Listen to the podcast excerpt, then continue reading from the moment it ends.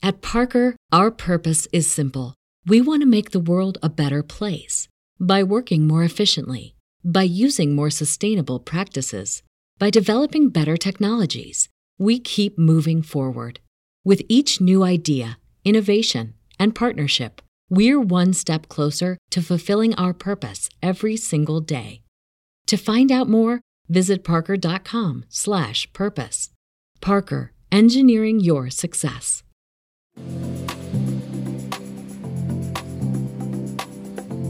Lola Akinmade Åkerström does a lot. She's a writer, speaker, and entrepreneur, but she's probably most known for her photography.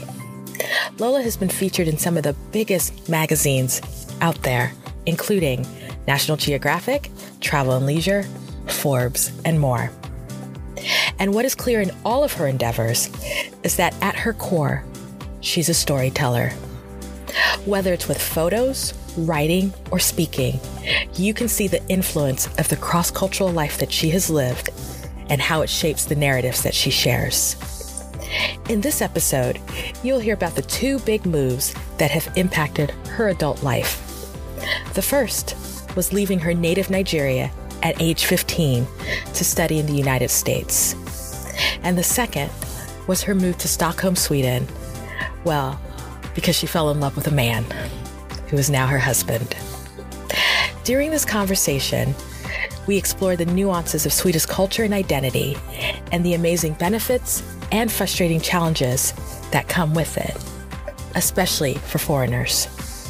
She also shares how she made the intentional transition from being a programmer to becoming a full time creative entrepreneur. And most importantly, she discusses her two latest projects that she has been working on meticulously for the past year or so. The first being the local purse, which was born out of a need to support merchants who had been devastated by the loss of income during the COVID pandemic. And the second, which is her latest book, In Every Mirror, She's Black, where she looks at being a foreigner through the eyes of three distinct characters. We first featured Lola in 2018 on the Black Expat site. And as you'll soon hear, so much has changed in a lot of amazing ways. Welcome to the Global Chatter. So let me ask you, how long have you lived in Sweden? So going on 11 years now. Okay. Yes. And and yes what what initially brought you to Sweden? So a man brought me to Sweden. I love that. because, yeah, exactly, because I'm like I was sitting up in the US. right. No, but um, I I met my husband, now husband, in tw- uh, 2006. Mm-hmm. And at the time I was living in the US, he was living in Sweden. We actually met online just randomly. And and then for the next three years, we traveled back and mm-hmm. forth. Mm-hmm. And at the time, I used to work as a programmer, mm-hmm. software developer. So my company allowed me to kind of go for three months, come back for three months. So that was actually what really wow um, gave the relationship space to grow. Yeah. And uh, and then the rest is history. I remember in 2006, we met online, which back then there was so much stigma right. attached to them. especially, especially you guys being international, because there's stigma yes, if you're, yeah. let's say you're in the States and someone's a city over or a state over. Exactly. But you're like time zones. I know, time zones. And, and the thing was, I wasn't even because it was on Match.com, you know, and back then I was living in the DC area, uh-huh. just in um, Alexandria. And I was like, I like to travel. Yeah. Is there and, and there was a, at that time, there was a Match.com International. I'm like, okay, why not? So why not just put my profile there and see? And I mean, coming from Nigeria back then, my parents right. were like, oh my God, oh, what are you doing online? What is going on? No, you're supposed to meet somebody in church. Right, exactly, in church. First of all. so, so you can imagine back then. But you know, today I'm so grateful because back then people are actually more serious, mm-hmm. you know, because it was like I need to find somebody where I don't waste two weeks of my time yeah. finding out we have nothing in common yeah. than But nowadays, I could not do it like swiping Swipe. left right for the young kids. I don't know. It's so stressful. It. It's, it's, so stressful. because I mean, and and what's real funny is that I, I've even I'm hearing. I haven't even met your parents, but I'm hearing their voices in the back of my head because I know exactly how this plays out. And and it's funny because in a lot of West Africa, and I'm not going to speak for the rest of Africa, but I know a lot of West African hmm. cultures, right? They're not opposed to matchmaking. They're not opposed yeah, to yeah. someone saying, "Oh, I have this child, I have this son. You two should. Yeah, both in America. You both are, you know, he's a doctor, whatever." But like, but it's real interesting when you take it to the internet. You're like, well, it's algorithms, yeah. and and, they don't that part. Yeah, no. So I mean, now obviously they're on board, but back then you can imagine because when people at that time when they said you met somebody online, they thought you are just writing and that was yeah. like so you just meet them, but then you actually talk, you meet you like it's actually a relate, like it's life, real life. It's not that right. that you're talking to a bot, you know, like a you know chat bot online and be like, you know, I met somebody. So, but I'm so I mean, it's been amazing to just see how over the years, just this whole you know, kind of meeting new way of meeting people has really evolved, you know, and, and, and it's a new norm. Yeah. And I think it's actually a real great way of meeting people. So. And are you, so obviously Nigerian background, what, I read that you came to the US around the age of 15. So did you spend yes. up until the age of 15 living in Nigeria or did your family live somewhere else as well? Yeah, so we lived, I lived up until 15 in Nigeria. I mean, we traveled a mm-hmm. lot, you know, we were traveling family in terms of just vacations. And, and my dad at the time worked for a company that was based in Italy, so we mm. traveled mm. a lot too. But, but I lived in Nigeria up until I was 15. And I, at 15, I was actually done with high school. Mm-hmm with boarding school and all that. And so when I moved to the US, I went, I started college. So. And so where did, where did you come in the US? I went to Maryland. Mm-hmm. Uh, well, as, as all good West Africans go, they go to the, D- the DMV like the area. and I was, I said this on another podcast, and I'm going to repeat it. I was like, either they go to the DMV, if they have a cousin, they go to Houston. Yes. Maybe they might go to Chicago, but that cold weather is. Mm. And then. Um, and then there's that weird crowd that goes to California that I don't know them. Exactly. I'm New York. Uh, New York is the other one. New York is the other one. Exactly. So New York, California, man, Texas, and then DMV. But the DMV, though, because my parents came in the 70s. So, so like yeah. all the migrations I've seen. But so you you came to Maryland, and I'm I'm curious, what was because I when I returned back to the US, so I lived uh 10 ages 10 to 17 in Cameroon. When I came back at 17, mm-hmm. I came by myself. So my parent my family was not oh. here except for, you know, you have like aunts and uncles in, in different places. Yeah.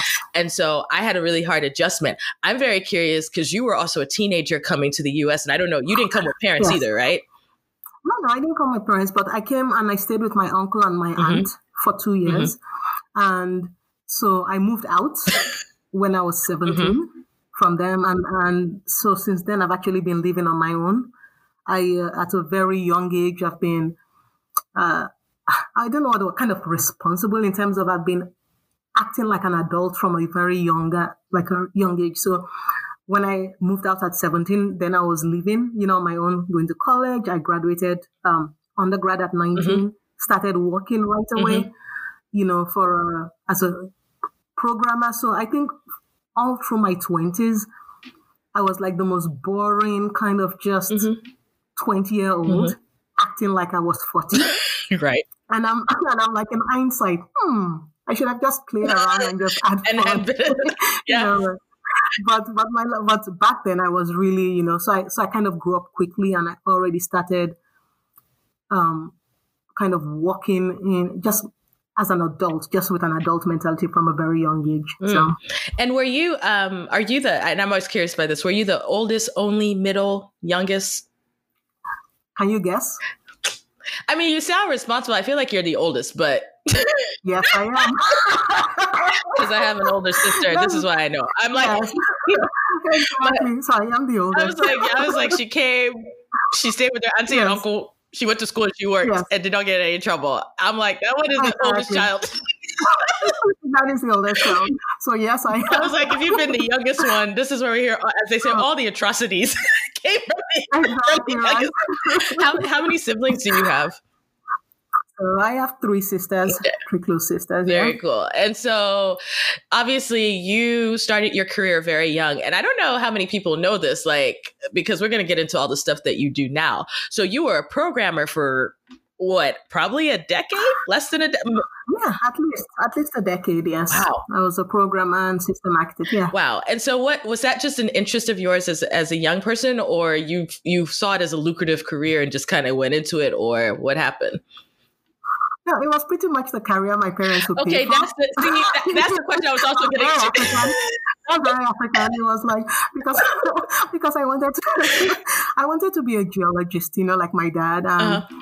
You know, um, I was really into geography and just that was my subject. And they're like, you know what? It's not. It may not be the best career field for you. You know, maybe as a woman, I don't know, can you try something that'll be more lucrative? And I'm like, but I need to at least get geography in there somehow. So I, so my degree was in information systems and geography. Mm-hmm. And my uh, uh, master's was in information systems as well. But then I started working with something called geographic information systems, mm. which is pretty much interactive maps. Like think of Google yeah. Maps, that kind of stuff. Yeah. So that was the kind of programming I was doing where it was still at still had to do with you know, being looking at things spatially and maps and stuff like that. So, so I, so I really enjoyed my life as a programmer. So it wasn't like I didn't like it. I actually really did enjoy that field in uh, geographic information systems. I mean, I and I know we're laughing as as you were talking about your response early on, but I think you touch on something that is I think it's the struggle of many an immigrant kid, depending on what kind of parents you have, right? Mm. Um, mm what you know we want to go to school they want you to go to school and you and you completely understand especially from the com- countries and communities they come from but then this tension of if you have a kid who wants to do something that they don't know hmm. or they can't they can't conceive of it because they just don't eh, eh, you know what i mean because hmm. what do we yeah. always say if you're coming you know you're going to be a doctor a lawyer yeah an engineer. Um, Is there any other option? Because I really feel. oh, oh, oh, oh, as my friend uh, Gloria and Tamu, yeah. You, Gloria, you need to make. Oh, she she's uh she usually says that or, or failure. failure. Right, or failure, right? It's like if you're not any good, right, right, doctor, yeah. So or, Gloria, is amazing. You need to follow up. Or, not a doctor or accountant, yeah. depending on depending on who it exactly. is. Like there's all I, I exactly. met more. African accountants. and I was like, well, how are you all account? Anyway, don't get me started because. Yeah. But, but you see, but the great thing though is that it's, it's that generation is changing, right? So it's my parents' generation and even they have come on board, right? They've, like over the years, they've seen that, you know what, I see my children happy doing something else. So they are on board. And then with this new generation, you know, our, our generation, then it's not an issue anymore. Mm-hmm. So it, it kind of started from we've struggled so hard. Mm-hmm. You have to do something that makes the return on investment yep. worth it. Yep. You know, so and, and so it's always tied to just knowing that we have as Africans, we had back then anyway, we have so much to prove to the world. We have to show that we are this, we are that, we are capable, mm-hmm. you know. And now a lot of that pressure is slowly going away because I always say that, you know, once uh, Africans, or, and I don't want to speak generally, yeah. But I can say maybe once West Africans or maybe once Nigerians start disassociating success with material mm, things, preach. then you can imagine how amazing um, we will all, we could all be as a society, mm. where somebody can be like, you know what, I'm a poet and I'm thriving and I'm amazing and I'm successful, or I am this and I'm thriving and I'm happy, but it doesn't have to tie to like I have three PhDs. My God, and, and. You know, and the and the car. And so once we start disassociating some of those things, I think there'll be a lot of people that will feel like they can live their true purpose, step into themselves and fully show up as themselves in the world. I mean, I this is something that's always at the forefront of my mind because and I don't know if you know this, but I'm a career counselor by training and trade. Mm. And I have conversations all the time not so much in my current role, but for the past 10 years with young people who, particularly those who come from an immigrant background, who have that struggle where they're like, you know, mm. mom and dad want me to be this doctor. Mom and dad want me to be this. I have a love for literature. I have a love for the arts, right? Mm. And and yes. you're right. I think I think part of it is our parents' generation. I mean, let's think about it. I have no idea how old your parents are, but let's think. Of, you know, my my my mother saw the end of colonialism in her mm, life, mm, right? Mm. So she was a she was a preteen teenager when her country, mm. at least in name anyway, no longer was a colony. And so if we think yes. about the hope that many of these these folks grew up who had the chance to go out and see things, you know what I mean? Like the hope that they have yes. for their children. Like I get it, but I think you're right that we and I'm still trying to unpack the materialism part, right? Because let's let's yeah. be honest, like there's nothing like an African show showing when they want to show. Like, like you've been to, I, you've been to a Nigerian wedding, right? right? I, oh, many many a West African wedding, and I'm oh, like, exactly, you know, and and I'm thinking to myself, but why why do we have to associate you know like why do we have to so much associate what our children do with my child's an engineer like i've been at parties yes. and someone would talk all day long about how this person is an engineer and they're doing this and and i get the pride mm. but then yes. what is the pressure we put on our on our specifically our african children and young people who they don't fit into that. Because here's the thing too. I mean, you always say I used to tell this joke because my mother, man, my mother makes me laugh. I'm like, everybody always says they took first. Everybody's exactly. I took first. So, okay, who took, I'm like, who took last? That parent is the parent that I want to know. Because there's like, you know, in my class, I was first. I was like, were you? Were you? first and what? But, but, you see, but you know, I don't know if you know this phrase, but there's actually a phrase that says Naija know they carry last. Yes where is uh, is a Nigerian thing where it's like Nigerians don't come last in anything, you know. Yeah, ever, ever. You know, we, we all cross the finish line all in one line, you know, horizontal line together, never like. but it's you know, but, but I think a lot of that is also dissipating, and and it's a good thing because it's releasing a lot of the pressure. Mm-hmm. And like I said, you know, with our generation where people are just doing, thriving, they're fashion designers, they're artists, they're just living and I think there's a new mindset around that, you know, and, and even with my mom, I mean, she's my biggest supporter now, but I remember when I quit being a programmer yeah. and said I wanted to be a photographer, she's like, please just remind everybody you have degrees. That's all. just remind them when you introduce yourself.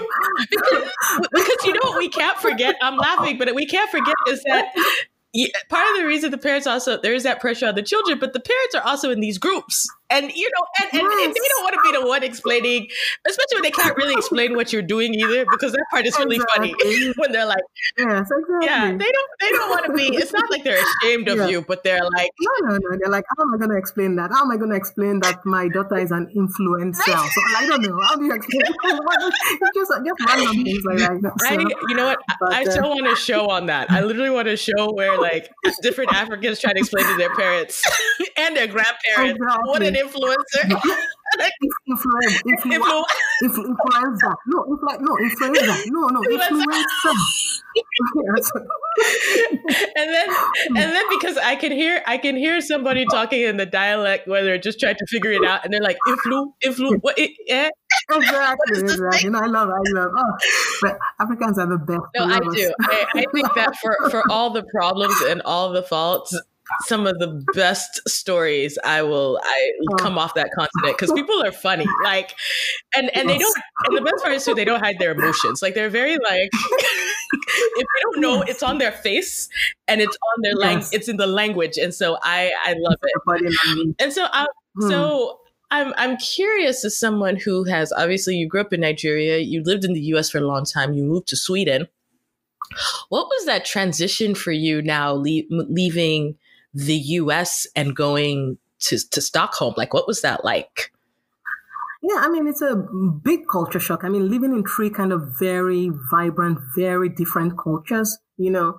And for me, I've always been somebody that culture underpins everything I do. So cultural connection, that's my, my work. I mean, growing up in Nigeria, it's 250 different tribes speaking over 500 different dialects. Yeah. I mean, so for me, it's always about cultural understanding and trying to figure out bridges of understanding, right? And then for me, being able to kind of transition and get beneath the underbelly of a culture mm. is about how does a culture handle stress? Mm. Because the because once you figure out how a culture can handle stress, then you can start beginning to understand the mindset mm. of that culture. So US to Sweden was a big kind of culture shock mm. Because um, because the US, I mean, as you know, living in the US, there are very different um, ways of handling stress. So the US tries to camouflage stress, mm. right? Mm-hmm. So the US says we need to just create the most innovative solutions to camouflage to camouflage the stress in our lives because we're not going to get rid of it because we still need to be productive. Right. So what are some of these innovative? Yeah, so we need to keep moving forward. So what can we do to keep the stress at bay? We need solutions. So the US is a very innovative kind of creative culture in that sense. Yeah. In Sweden, for Sweden to kind of move forward, they need to take care of the stress 1st Mm-hmm. before they can move forward. And so when you think of stress, you think of your physiological needs, your basic needs, things that will stress you in life. Yeah. You know, um, healthcare, food, education, just basic needs. So the Swedish mindset is we need to take care of those stress factors first so we can actually move forward and be productive. And that's why when you think of all the Nordics where they've got like really kind of they've put systems in place, you know, healthcare, free education, you know, um, parental leave, things to kind of alleviate physiological based stress so that they can actually operate. Whereas the US has more creative solutions for those stress things because and, and keeps moving anyway. Mm. So so there are many things. And then with Nigeria, mm-hmm. it's like stress will always be there, so you might as well live your right. life like it's the last day. I was, I was waiting for the what's the Nigerian solution because if it's like the Cameroonian solution, it's like well, it's there and yeah, it's not going anywhere. So better live your life, right. you know. So, so, so that's what. So that. So what I've done, you know, by living in these three different cultures, is that you can create your own super culture by pulling the best of all three, right? So with Nigeria, pull that vibrancy, yeah. that sense of community and enjoyment and living in the now, adding that to that kind of American uh, innovative and drive and, and just keep moving forward and then pulling some of the Swedish balance, you know, where things need to at least be balanced. You can start creating your own super culture for yourself, you know, and that's kind of what I've personally done in my own life, you know, pull the best of all three. And and that's a beautiful way. I mean, I I don't know if we often think about to the depth of where we look at a culture and say, let's look at the best of how, or let's compare, but let's compare critically mm. in a way that isn't always from a negative standpoint. Let's just see also what are the good things and how can I implement yes. that where I go. And so I, I guess a question I always, it, it's always in the back of my mind and I've been an expat and obviously you you have is even with that how do you critically like you live in Sweden. Sweden is not a utopia as much as some Americans no. think. exactly. Americans are convinced Scandinavia is the model for everything that we that Americans should do. Um, mm. But how do you look at a culture which you you also recognize, and you talked about this with COVID, um, where you're living there and you, you you embrace it but there's also there's some things that you know that maybe they don't do some well and how do you be a how do you comfortably criticize somewhere where you're not from but you're in? Correct correct correct. Well first of all if you're paying half your taxes to them like you you have a chance. Yeah. you can't criticize. But no but really i mean I, I do love sweden. I mean it's my new home you know and like with any place you love anybody you love, you should be able to at least criticize gently with solutions, yeah. right? Or with, and so when I look at the best parts of Sweden, there's this old mindset to, that they talk about lagom lagom. A lot of Swedes don't like it because they feel it's constrictive because it's this mindset of balance where everybody should be harmonious or the same.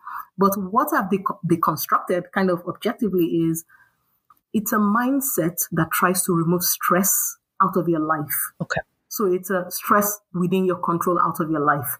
So if you think of your life as a scale, right?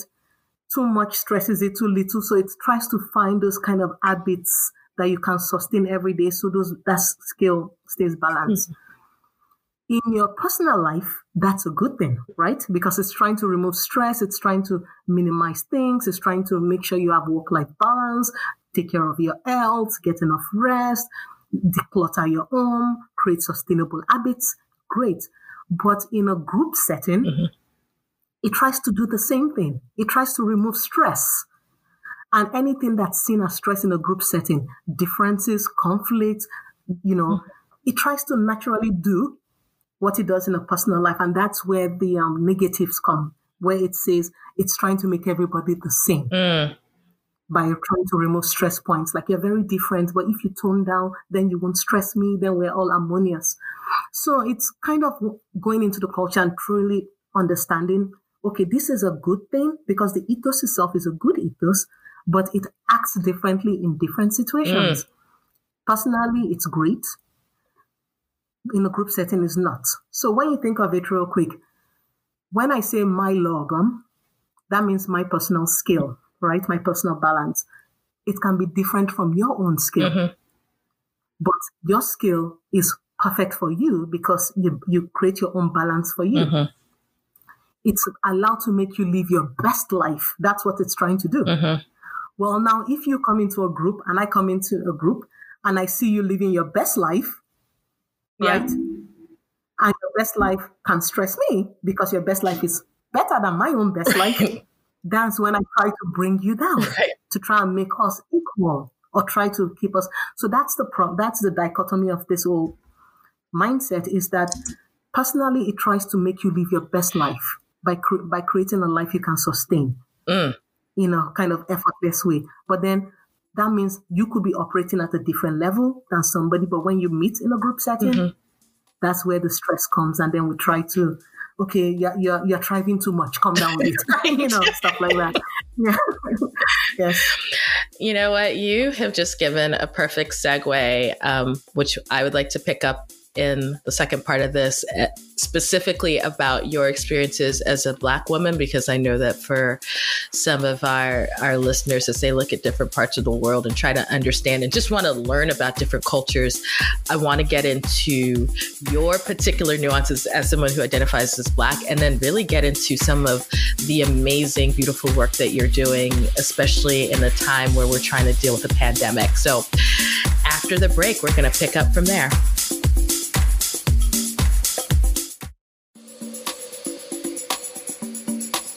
So I want to pick up, uh, as I said in the last segment, about uh, your experiences as a Black individual living in Sweden. I know that, you know, especially when we, or when I talk to black and brown folks who are in some areas where people don't necessarily commonly think of there being black populations or brown populations there they always kind of go hey i wonder what what that person's experience is and so um, what are some of the nuances that that you've seen living as someone who's black and, and I know that you are also a parent and so having mm. to navigate kind of you know raising a child of color in in Stockholm Yes, no, so absolutely. So, one of the things I've always said, I mean, like I said, I, I, really enjoy living in Sweden. It's you can thrive if you really kind of carve your space and push to thrive.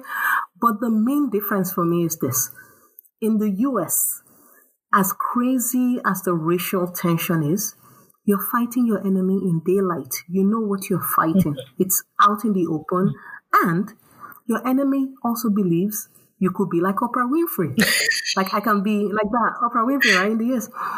But in Sweden, it's it's a it's, it's a kind of subtle racism where people will leave you alone. You're gonna be comfortable in a corner, complacent in a corner, enjoying your life in a corner, but the minute you come out of your corner and decide you want to be the CEO of uh, Ericsson mm-hmm. or IKEA or like one of, that's where everything kind of, because you're like, why do you need to be here?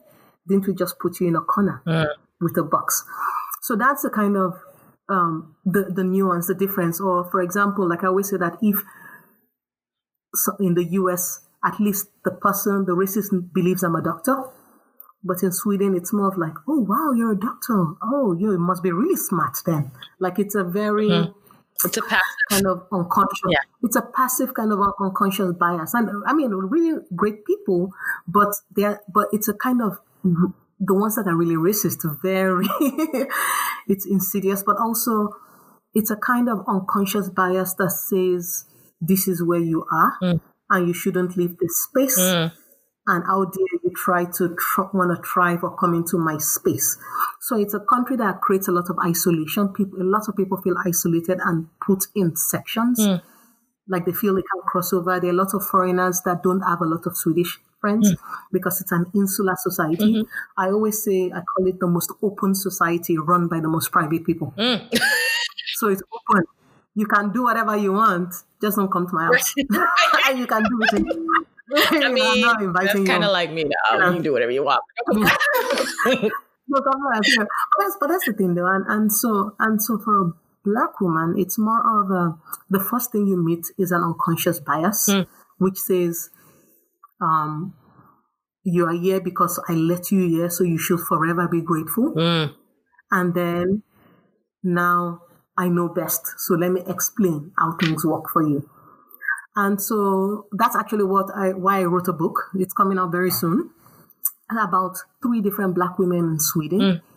Because it's gonna show that they're all battling the same thing, but one in career, one in class, and then the other with culture. Mm. You know, and showing that the black experience is very different, but in Sweden it's always kind of bundled as you're just a foreigner, so you're supposed to do this, you know. Hmm. And and so that's uh so I don't know. I mean it's very different, but the advantage that I feel I bring is that I lived in the US before coming to Sweden. Mm. So I recognize like right away when that kind of boxing happens, I'm like, if they didn't box me in the US, I'm not you're not gonna do it. like because I've I you know, you recognize it right away.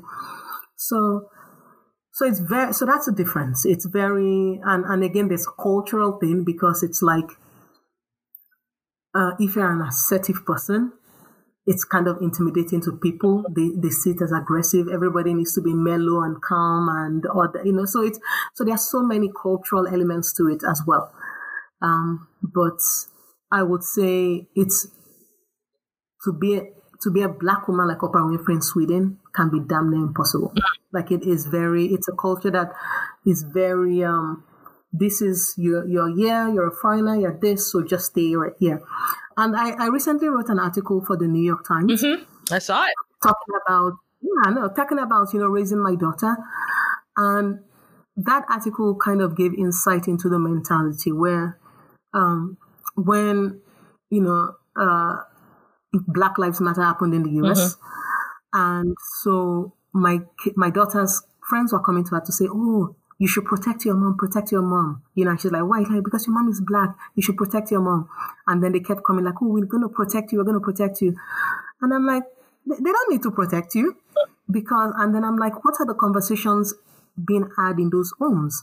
Because they because they feel like we are the white saviors to protect black people because they have no agency you know and that's the mentality because it's a great country that does great things humanitarian wise but that is it it's it's the ultimate white savior mm. mentality where we we know best so we're going to come in and take care of you best mm. so you can come here and then just stay in this corner because we're taking care of you in a corner and then if you try to come out of that box then you're like you're being ungrateful why don't you just stay in your box mm-hmm.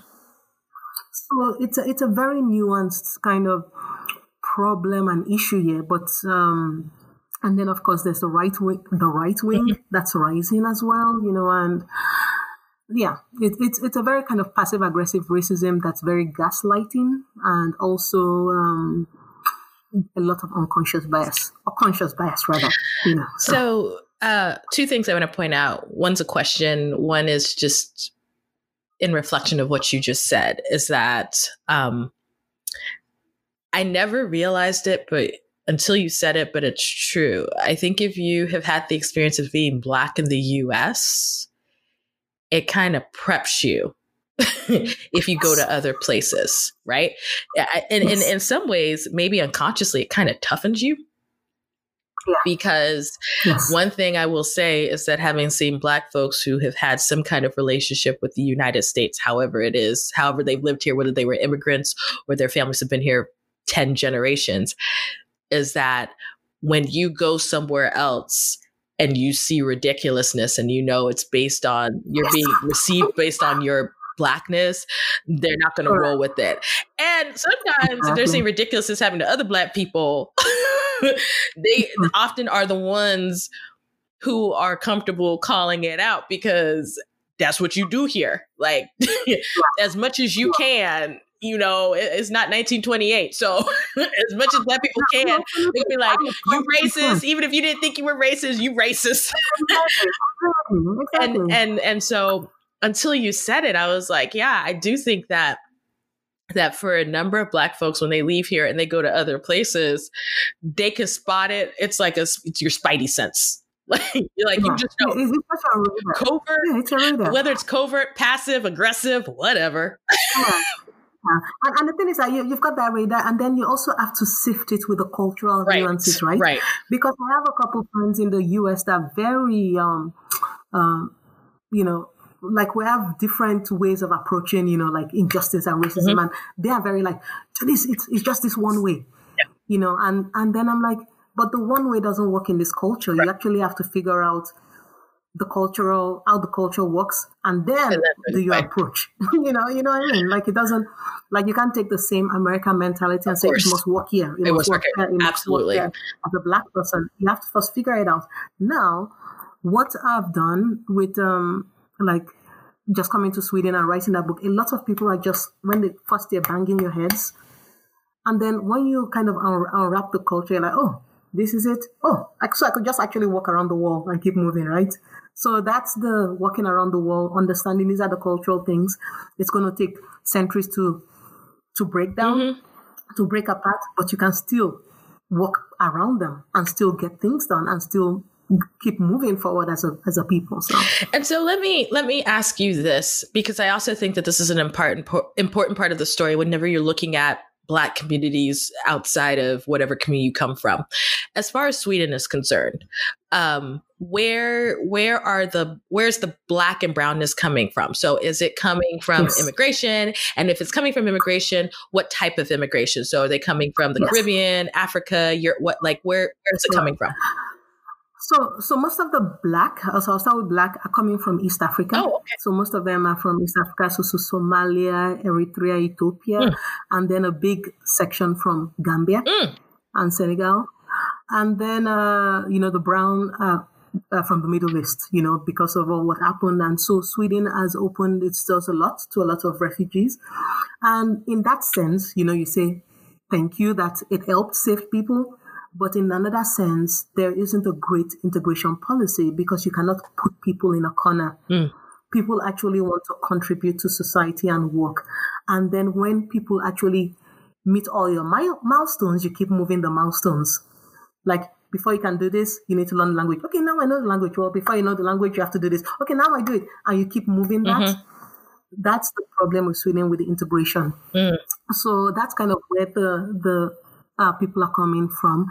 And then because it's also an insular society, a lot of the communities stay together because it's not a culture that, and, and this is, this is why it's good to know the mindset. Mm-hmm. Because what started out as mindfulness, it's a, it's a culture that doesn't like stress, right? So what it does is it tries to not stress its neighbor. It gives you your space. Okay. You know, and and it first of all does it out of mindfulness right? Like I'm giving you space. I don't want to stress you. That is also why when COVID happened and the social, it's already a socially distant society anyway. Yeah. So people are thinking it's fine. Yeah. But then what happens is that morphs from distance to actually lack of acknowledgement, mm. where because they are giving people actually then no longer acknowledge you. Mm-hmm. They no longer look at you or acknowledge your problems. They just kind of give you. And so that is a lot of problems, causes a lot of problems, especially when you're coming from a society or culture that's very warm and like, hey, mm. Ahmed, uh, Mohammed, how you doing? Like you're very, and then you come into a culture that's a lot more reserved. Mm-hmm. Then you feel like, is it me? Mm. Without really fully understanding it might be the cultural mindset. Mm-hmm. It may not actually be you. It's just that they're just giving you. Mm-hmm. So there's so many nuances to kind of sift through to figure out, okay, when is it just a cultural mindset? When is it just like flat out racism? When is it, mm-hmm. you know, so. And is the, the, because I didn't know this, the, the Eastern African migration, has that been tied to because of conflict or political strife? Or yes. has it just mm-hmm. been, you know, that just happened to be the place where those individuals would go? Most of it is always tied to like maybe civil wars or conflicts or different things in the regions. And so that's why, like I said, Sweden is used to we need to protect, you know, and that's the mindset. Of, and then they go protect people without fully giving people agency, saying, okay, we're protecting you. You, you have to be thankful. We, we helped you. Yes, you have to be grateful for the rest of your life. But you're like, yes, I am grateful, but I'm also a human being with thoughts. I want to contribute. I want to do this. I want to thrive. Mm-hmm. You know, and I think that's the problem is there's a difference between thriving and just surviving. Mm-hmm. You know, and so so in that sense it can be very difficult to criticize because on the one hand it's doing many great things in terms of helping people and trying to get people, you know, to have a chance at a better life. But then at the same time, it's not limiting people's potential to thrive, mm-hmm. to fully be themselves. Because then you have lots of lawyers and doctors and people that came from their countries that can, even after they study, even after they do everything, they still get the lowest jobs and are not allowed to thrive, to fully thrive. Mm. Is Sweden, outside of the groups we've just talked about, is Sweden predominantly homogenous? I would say so because I would say about 25% of the population is foreign born or has at least a foreign parent. But that does not mean all black or brown. It could mean like right. a foreign parent is French, right. white, right. you know, you know, it's part of that 25%. But um, yeah, but at least 25% of, so one in every four Swedish kind of resident has some foreign ties. Oh, okay. Okay. So that's, that's bigger than I, than I even was conceptualizing. Yeah. And so, mm-hmm. yeah, I mean, and I think it then becomes an interesting society now as, you know, as those groups start to stay, it also starts to change yes. the landscape. Because I would also imagine when you start to look at the population, people intermarry and yes. and and then you know because the the conversation I always have with black folks going somewhere is once again hair care. Where can I get my hair care? And it's always a sign of how a place has changed when all of a sudden there's shops that cater to, to black exactly, hair. Exactly, exactly. But, but you know what I always say though is like, uh, and I and I wrote this in the book as kind of like a tongue in cheek thing is that one of the things that my one of my characters loved about living in Sweden is she could carry her hair matted beyond recognition and nobody would notice because you know black hair like for example if she had braids she can carry it like six weeks longer than oh, yeah. normal because in the because in the us right away the other black people that will say hey what's going on there get your right. But in Sweden, nobody really like... kind of cares, looks at you, acknowledges you that way. So, you know. Oh my gosh, man! What you know, I will say Sweden is is on one of my travel to do lists. I feel like my travel list is, it's gotten long. It's ah. gotten longer since COVID, right? And, and the funny yes. part is. I don't think I've done a pro. So I, I say this. I said this earlier. I haven't done a proper London trip which is a whole segment in another podcast, which is funny. As much as I've traveled, I've been to Heathrow plenty of times and I've actually stayed in a hotel, but I haven't actually hmm. gone into London. As much, been all over the oh. world, haven't gone in. But that's. Oh, you should go but Stockholm has has really has really intrigued me, and I've always thought, okay, I want to go when it's warm, mm. and hopefully there's no snow on the ground. And I, in my mind, I'm like, there's snow all the time, and I know that's a lie. But no, but you should come. You should come to Sweden because I mean, Sweden is a lovely, like just when it comes to just the physicality of the, you know, I mean, I, am a travel writer, yeah, photographer, so I write a lot about Sweden. You know, it, it's a beautiful place, you know, to visit and to spend some time. You know, so I mean, absolutely. you a good ambassador for somebody who wasn't even born there, like you. you, and trust me, you're like a really good Swedish ambassador. I know, but, but that's the thing, though, is that you know because there are many parts of it I love, and then as there are many parts of it I openly criticize. Yes. You know, it's like a, it's a love, it's a love kind of love hate relationship, but it's not. But it's I won't say it's a love hate relationship. It's a marriage. Yeah. Right. You have to be able to thrive. You have to be able to love each other, but you have to also be able to criticize and want the best for each other, you mm. know?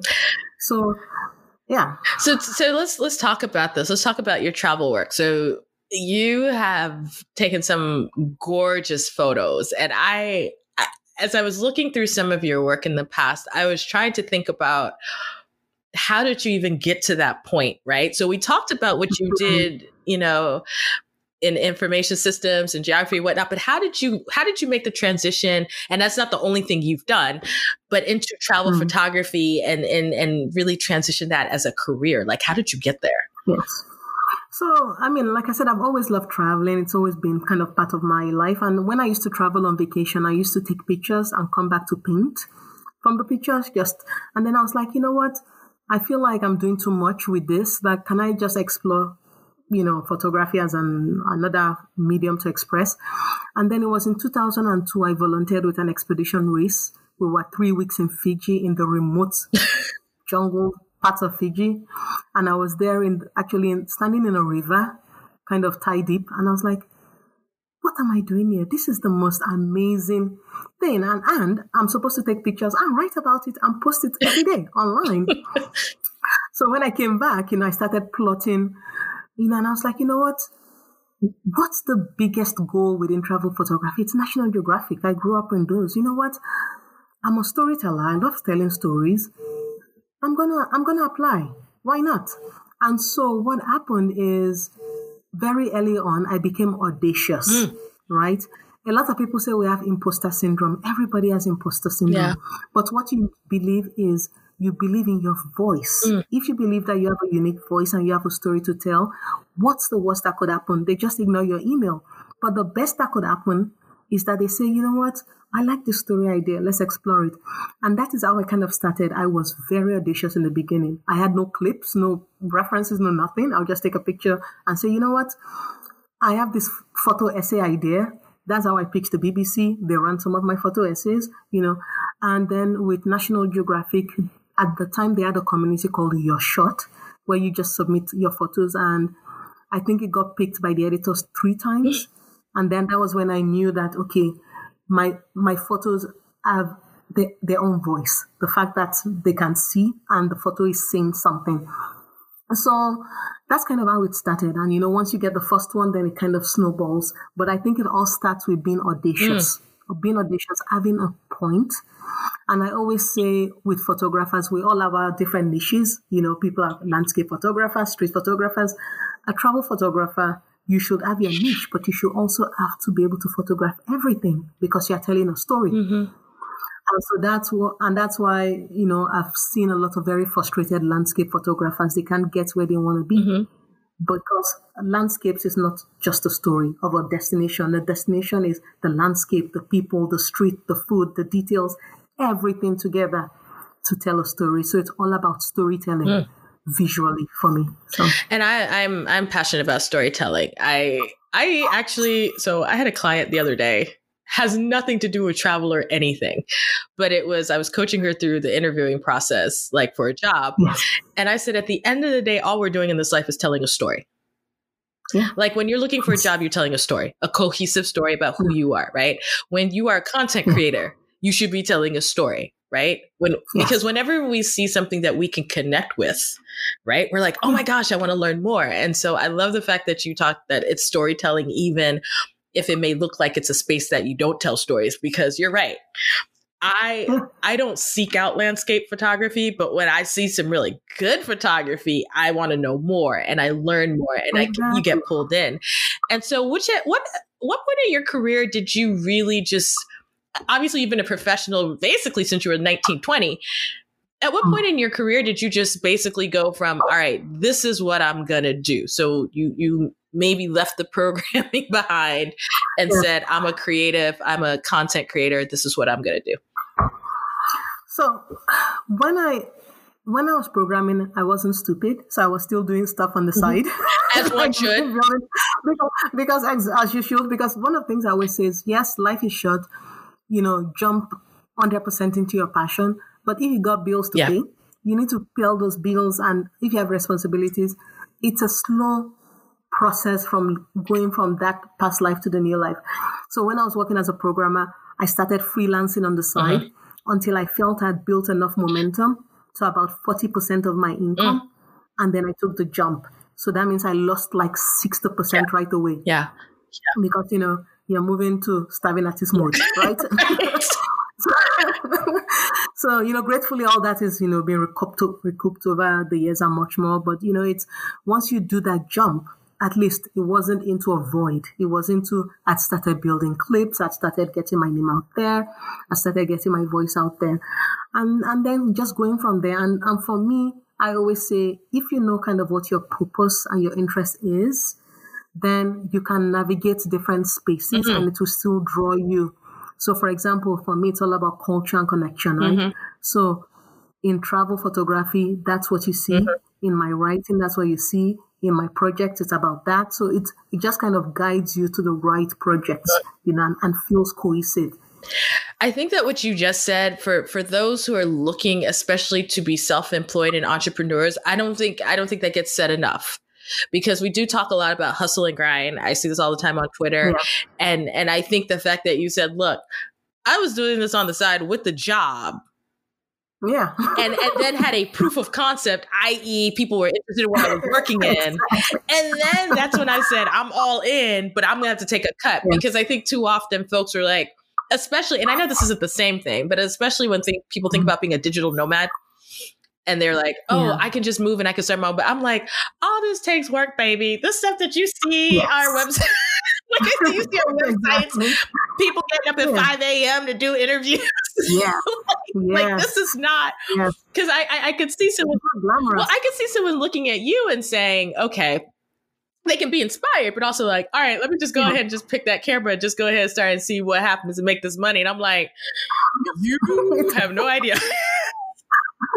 no, but that's the thing because, and that's why I said, you know, you could be the best photographer because I know so many amazing photographers that just technically sound, but when you put their photos next to others, I can't tell them apart because it's technical perfection. Ah. You have no voice. Mm-hmm.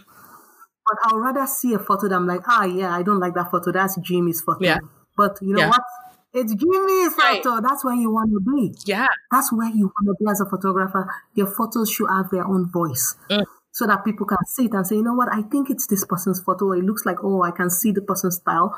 But if it's very technically perfect, then I can't tell if it's Jason's or Mason's or this person's photo. Right. It's just all, you know.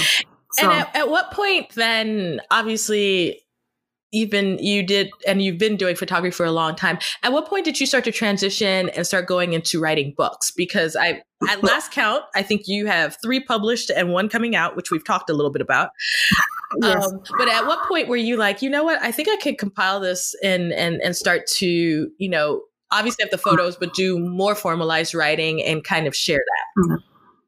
so my the writing actually came first before the photography mm. so when i was actually in high school, I used to write. I was actually a fiction writer, wrote many fiction stories, and actually had my own little mini library where friends came and checked out the books. Wait a minute. I'm serious. You had, your books? I can check out. Yeah, these are all handwritten stories in all these little notebooks. See, I had about 30 of them, 30 books. Wow. And so they were the sign out sheet this is why Nigerians don't come last though, for real. This is Asking is that, you know. No, but but you know, but I saw so fiction was always my thing. Mm. But then I got into nonfiction, which is a creative writing, which is a travel writing, when I went on that gotcha. expedition. I started writing and and so the return to fiction as always is just natural. The writing actually comes. The photography is because I used to be an oil painter. I used to be an actually oil painting artist, you know, and so that brought the visual eye. And I always say, if you look at the photography, you can see it's kind of heavy handed in the editing. It's very, um, like heavy contrasts, yeah. heavy colors, heavy blacks, because I used to be an oil painter. That's what my eye sees when I edit, wow. you know. So, but the writing came first. And so for me as an artist or as a creative person, I just choose the medium that that I feel I need to communicate at that time. Mm. So, for example, there was a time when I was just writing everything, and then there's there's another time when I'm like, you know what, photos can communicate. Then another time, you know what, let me get my story out through fiction. Yeah. So it just depends. I see it as another medium of what you need to use best to to express yourself creatively at that time. And that's fascinating because I I didn't even realize that the fiction was probably your first starting point as a writer because obviously when I saw your your your first couple of books they have been nonfiction and so it's actually yes. super cool to hear like you've kind of come back to your original writing style because I was going to ask yes. you well how did you transition to fiction you're like well actually fiction is where I've been at this just all came because of what I was doing and so what what what has been the reception to to your books? the ones that have come out so far, have have people really engaged with them, or have they? You know, yes. what do they tell you? I mean, the first one, which I self published, is called Due mm-hmm. North, and it won uh, in 2018 Best Travel Book from the American Association of Travel, you know, Society of Travel. Writers. So that's a huge award, and it's got lots of uh, great mm-hmm. reviews. Mm-hmm. And then the one Lagom, which is the one about Sweden, is in 18 different languages. I saw. So that's an international best-selling book. That, that means it's a good book. International. So yeah. let, let them know. This book, yeah, it's international. Yeah. So the reception has been great, you know, for those two books, and I'm really looking forward to this, you know, um, you know, the one, the fiction book I've got. I've contributed to many other books like travel books as well, but this fiction one, I'm really, it's just, it's my heart. You know, I'm, I'm excited about it. I think it's going to share voices that are not often heard mm-hmm. in Scandinavia on a global scale, scale and doing it in a way. And, and I say that Lagom is the book that talks about the culture mm-hmm. objectively, the best parts and the, and the, and the um, underbelly. Mm-hmm. This book actually talks about about okay, this is how it is to live in the underbelly mm-hmm. of the culture. So those books kind of work together, you know. So yeah, so I'm excited. And I, I mean, I am, I, and I don't think we've even said the name. It's in every mirror, she's black, right? Yeah, in every mirror, she's black. And I, I'm, I'm excited for this because just in general, I don't see we we don't see enough black and brown travel literature like where the mm. center of it is a non-white individual. I've always yes. I've said this a lot of times. Part of the reason I think that also encourages people to go abroad or to live or travel is when you see yourself in the story. And we don't see it in movies and we don't see it in you know movies and film we don't see it and and we I don't we don't see it as much I think in mm. books. It's there, but it's yeah. but especially in modern writing and so i think that you are you are claiming a space that we haven't even that could be so explored and so i'm excited and i know it's coming out in mm. september and september is my birthday yeah. month so, oh great so somehow somebody gonna give me the book We're gonna get a sign oh my God, don't worry. Don't worry. I'm so cute. Because I and, and, and today, later today, in about two hours, we're gonna go, you know, on social media to to uh, promote the, the, book. the, book. cover and everything on, on the publisher's site so, and everything. So later today, I am yeah, so excited, excited, for for that. And but but here's the thing: so you're a writer, you're a creator, you're a mama, you're a photographer, you're doing all this stuff, and then I see towards the end of 2020. You're starting local purse, and I'm like, okay, I know I'm busy, but the the stuff that you're doing is a little unreal. And so, so many people have been impacted because of COVID. I mean, that goes without saying. But what was the mission behind that? And I know that you co founded this initiative. Yes, yes.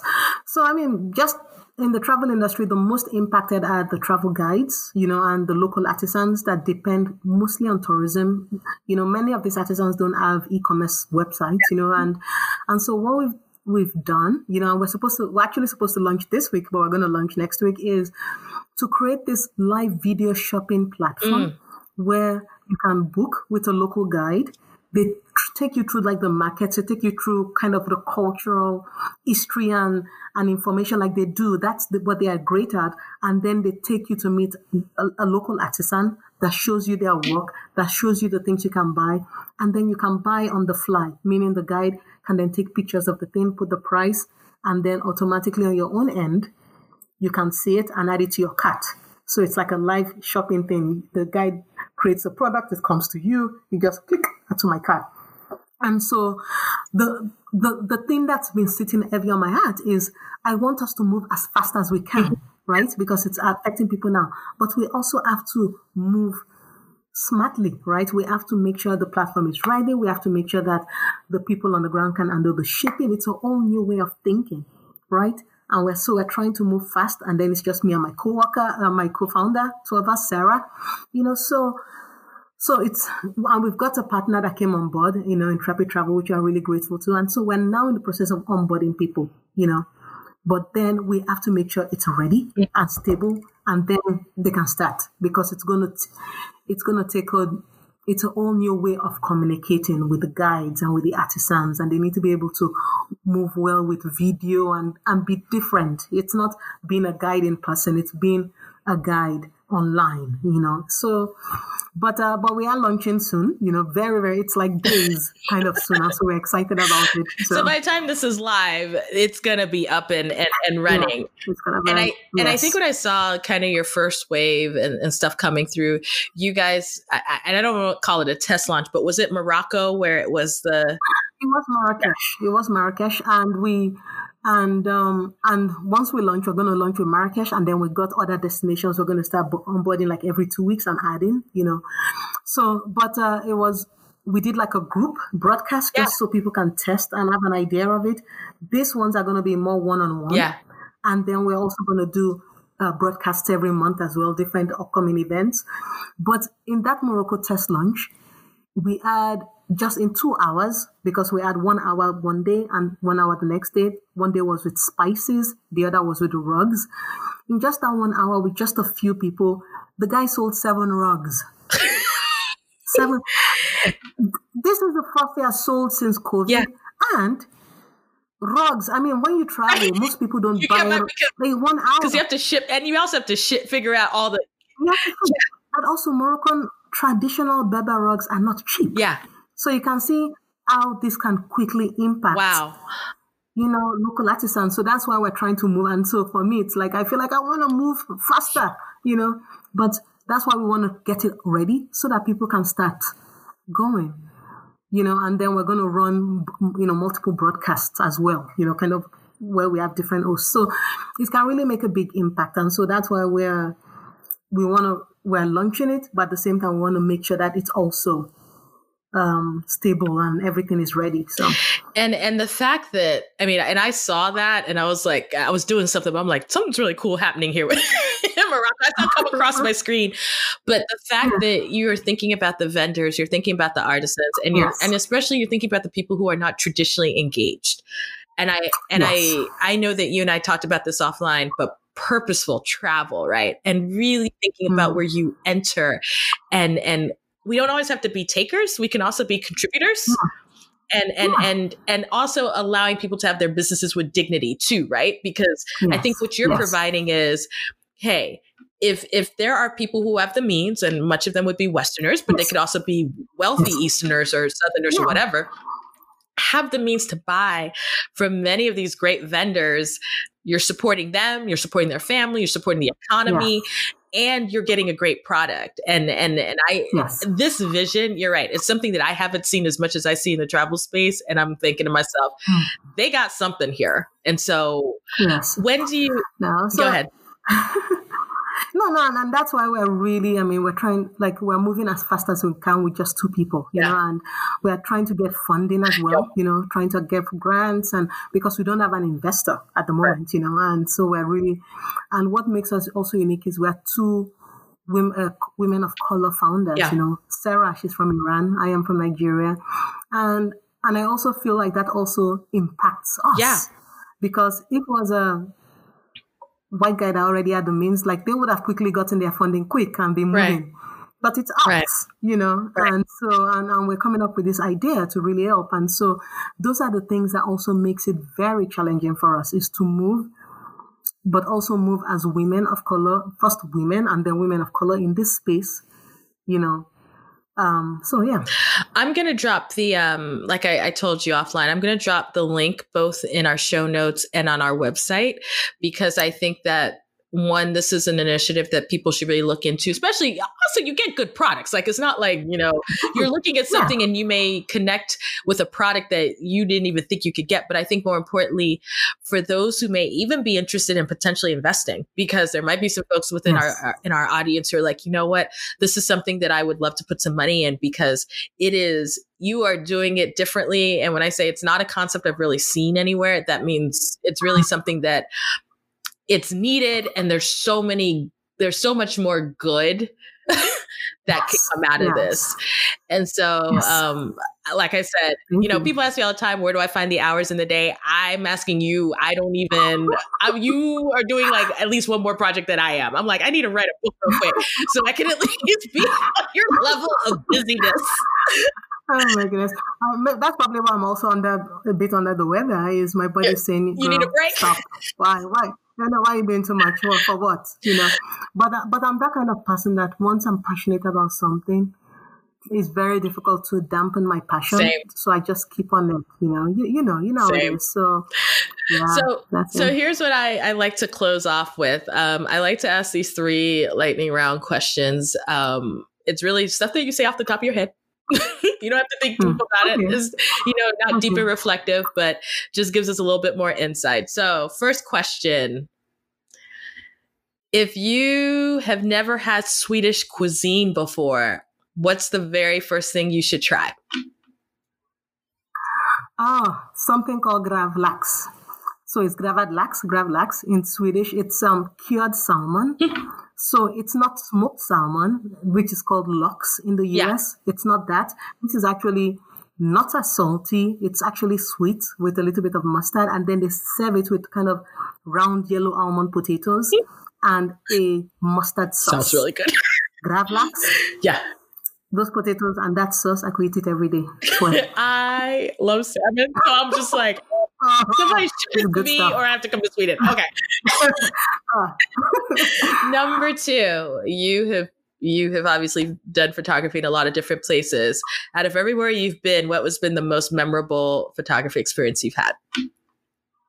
Oh, that is a difficult, difficult one. I mean, I've had, I'm being grateful to visit some amazing places like, I mean, Greenland, the Faroe Islands, Uzbekistan, you know, Tanzania. I mean, I don't know. It's difficult to say. I mean, it really is. It really is. But, but, but, I would say, but I would say just there's something about. I, mean, I have photographed the Northern Lights, like you know, proper photograph, you know, for publications and stuff, and just those are amazing. Just being there and being up, you know, and learning, you know, from the indigenous Sami communities there up in northern Sweden. That's that's amazing as well. But just even watching the Northern Lights and then catching all that display, that's something. But yeah, no, I've been to some many amazing places. and met some many amazing people. Man, okay. Your your your little list earlier, I was like, ma'am, that list right there. I was like, Greenland. Greenland? Faroe Islands, what? okay. I mean, that was that was real chill. And uh-huh. I mean, this is kind of a this is just a this is not even part of my lightning round questions, but now that you said something, I was curious. How long do you typically go when you're when you're on assignment? How long are you gone? So it really depends. It really depends. It could be anywhere from three to four days to sometimes two weeks, but I usually try to keep them short because I have a young family, so I don't go that long, okay. you know. And if I have to go long, I break the trip up. But uh, yeah, I'll say my trips are usually three, four, five days max. And that's what I was wondering because yeah. I knew I knew you've got with having a young child that yes. mama can't. Yeah, so that's when I'm going on assignment. You know, then I, I make them really short and snappy. Number three, I always I always ask this. Well, I ask this question of a lot of folks. If if you guys didn't live in Sweden, where else in the world would you live?